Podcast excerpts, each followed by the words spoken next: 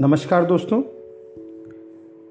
परम पूज्य श्री श्री रविशंकर जी की ज्ञान श्रृंखला सच्चे साधक के लिए एक अंतरंग वार्ता से जो आज ज्ञान पत्र हम पढ़ रहे हैं, उसका शीर्षक है आरोप और दुख।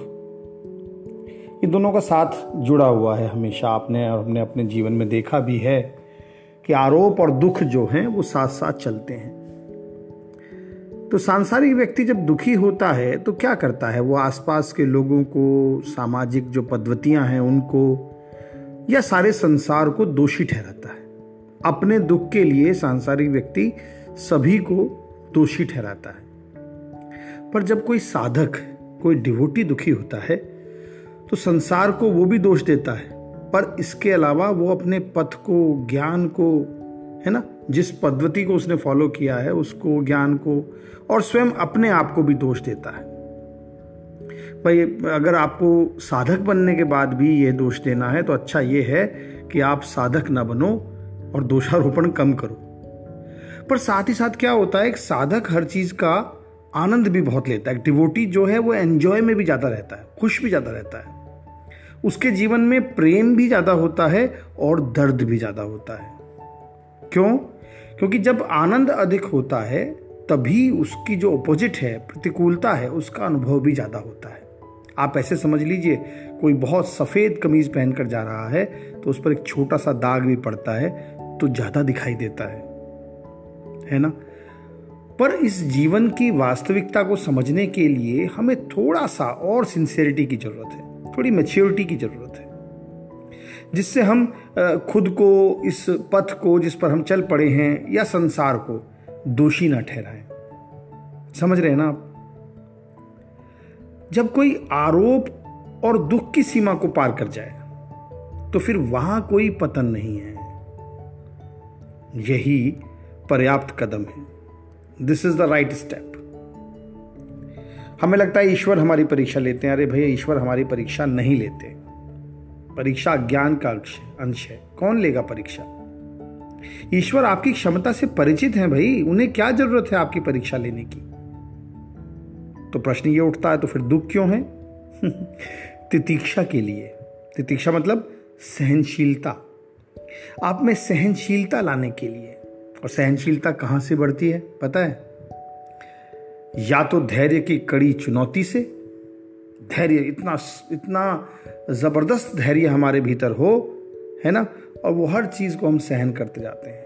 उच्च कोटि का धैर्य हो, और या फिर विनम्र समर्पण से। अगर हम अपने आप को ईश्वर के प्रति समर्पित कर देते हैं तो ईश्वर स्वतः हमारे अंदर उस तितीक्षा का अनुभव बढ़ा देते हैं, उस सहनशीलता का अनुभव बढ़ा देते हैं। तो क्या अर्थ हुआ?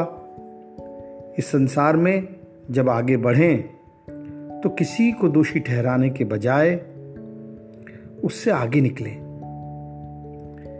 कैसे? समर्पण से, धैर्य से। और जब आपके भीतर वो प्रतीक्षा या सहनशीलता का विकास होगा, जब वो जन्म लेगी तो इसी जीवन में जो चीज़ें हमें ख़राब दिख रही हैं, वह सुंदर दिखने लगेंगी, वास्तविक दिखने लगेंगी। अच्छा लगा हो तो ज़रूर साझा करें। कल फिर से एक नए पॉडकास्ट के साथ मुलाकात होगी। तब तक के लिए आपका जीवन शुभ हो। नमस्कार।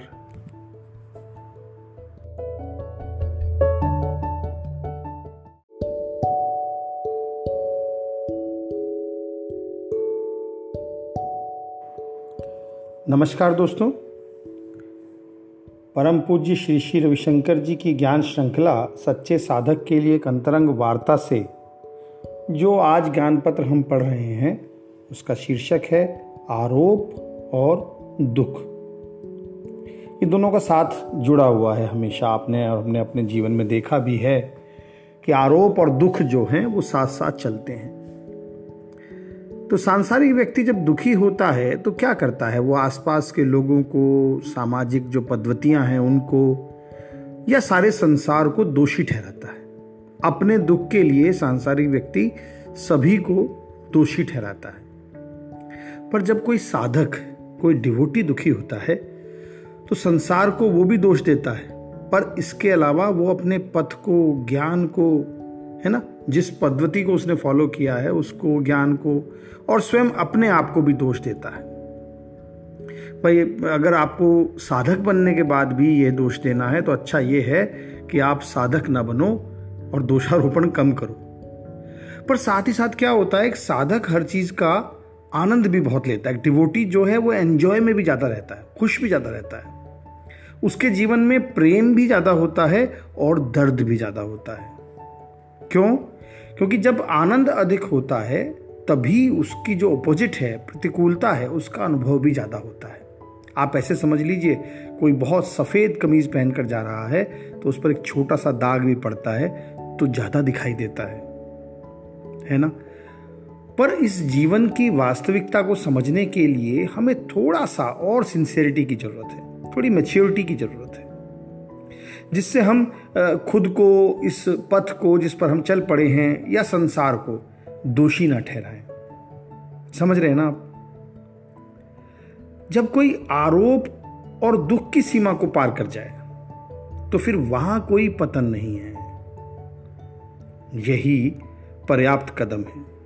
This is the right step हमें लगता है ईश्वर हमारी परीक्षा लेते हैं। अरे भैया, ईश्वर हमारी परीक्षा नहीं लेते। परीक्षा ज्ञान का अंश है कौन लेगा परीक्षा? ईश्वर आपकी क्षमता से परिचित हैं भाई। उन्हें क्या ज़रूरत है आपकी परीक्षा लेने की? तो प्रश्न ये उठता है तो फिर दुख क्यों है? तितीक्षा के लिए। तितीक्षा मतलब सहनशीलता। आप में सहनशीलता लाने के लिए। और सहनशीलता कहाँ से बढ़ती है, पता है? या तो धैर्य की कड़ी चुनौती से धैर्य, इतना इतना ज़बरदस्त धैर्य हमारे भीतर हो, है ना?